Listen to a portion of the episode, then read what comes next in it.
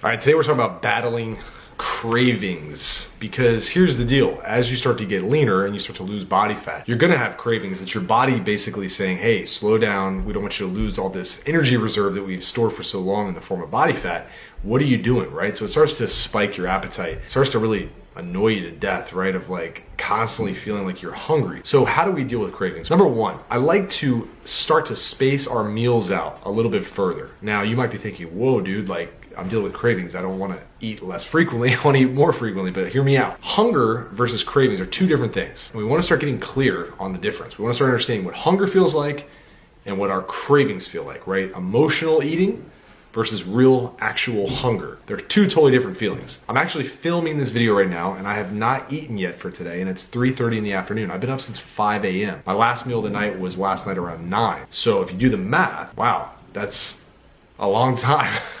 it's almost 18 and a half hours, right? 18 and a half hours without food, and I'm probably gonna go in at least another 30 minutes, so 19 hours or so, maybe even longer than that if I don't feel like eating. Now, how can I do this, right? Obviously, I'm intermittent fasting right now, but I'll tell you why. Because I've trained my body to not crave food around the clock.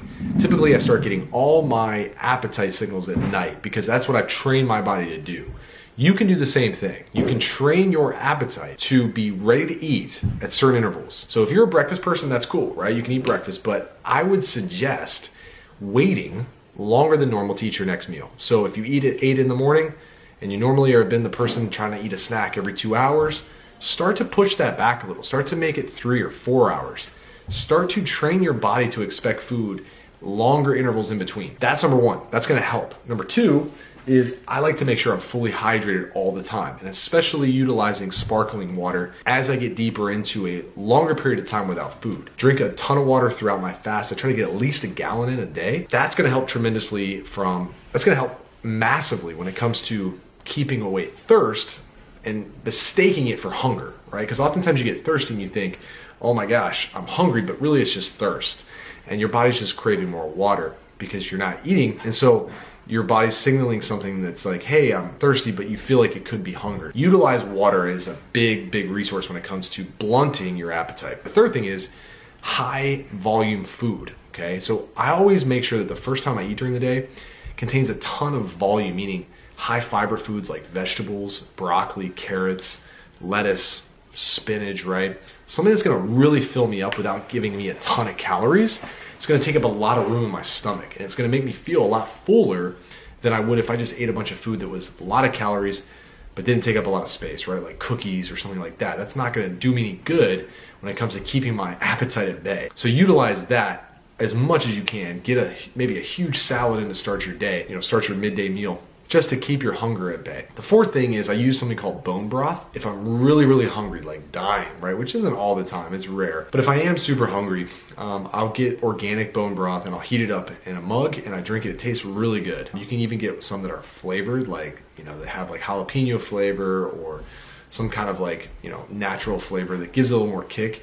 But it's for a whole big cup of bone broth, it's only like 20 calories. Now, technically it breaks your fast, but at the end of the day, like it can keep appetite at bay if you have to go a while without food. That's another great, great tip. The other thing too is fruit snacking. So um, grabbing an apple or some grapes or something like that, not high calories, right? Very low calorie, but can give you like just enough satisfaction to kind of push you another couple hours till you get to eat again. Now, I don't want you thinking about food around the clock, right? So the last tip I'll give you is keep your mind occupied. A very bored mind becomes occupied with food typically, right? We get emotional or we start thinking about things and we associate emotions with our food, so we start to crave food if we don't have anything to think about besides whatever comes to mind. Read a book, catch up on a show, stay busy at your career, build something, write something, watch these videos, but stay occupied. A mind that's focused on something else, you'll realize pretty soon you don't need food as much as you think you do. That's my tips on battling cravings. I have a lot of foods that I like to utilize to help battle cravings that I will give you, but this is a good start. So put these in practice and you'll see a huge difference with your cravings. Talk to you soon. Peace.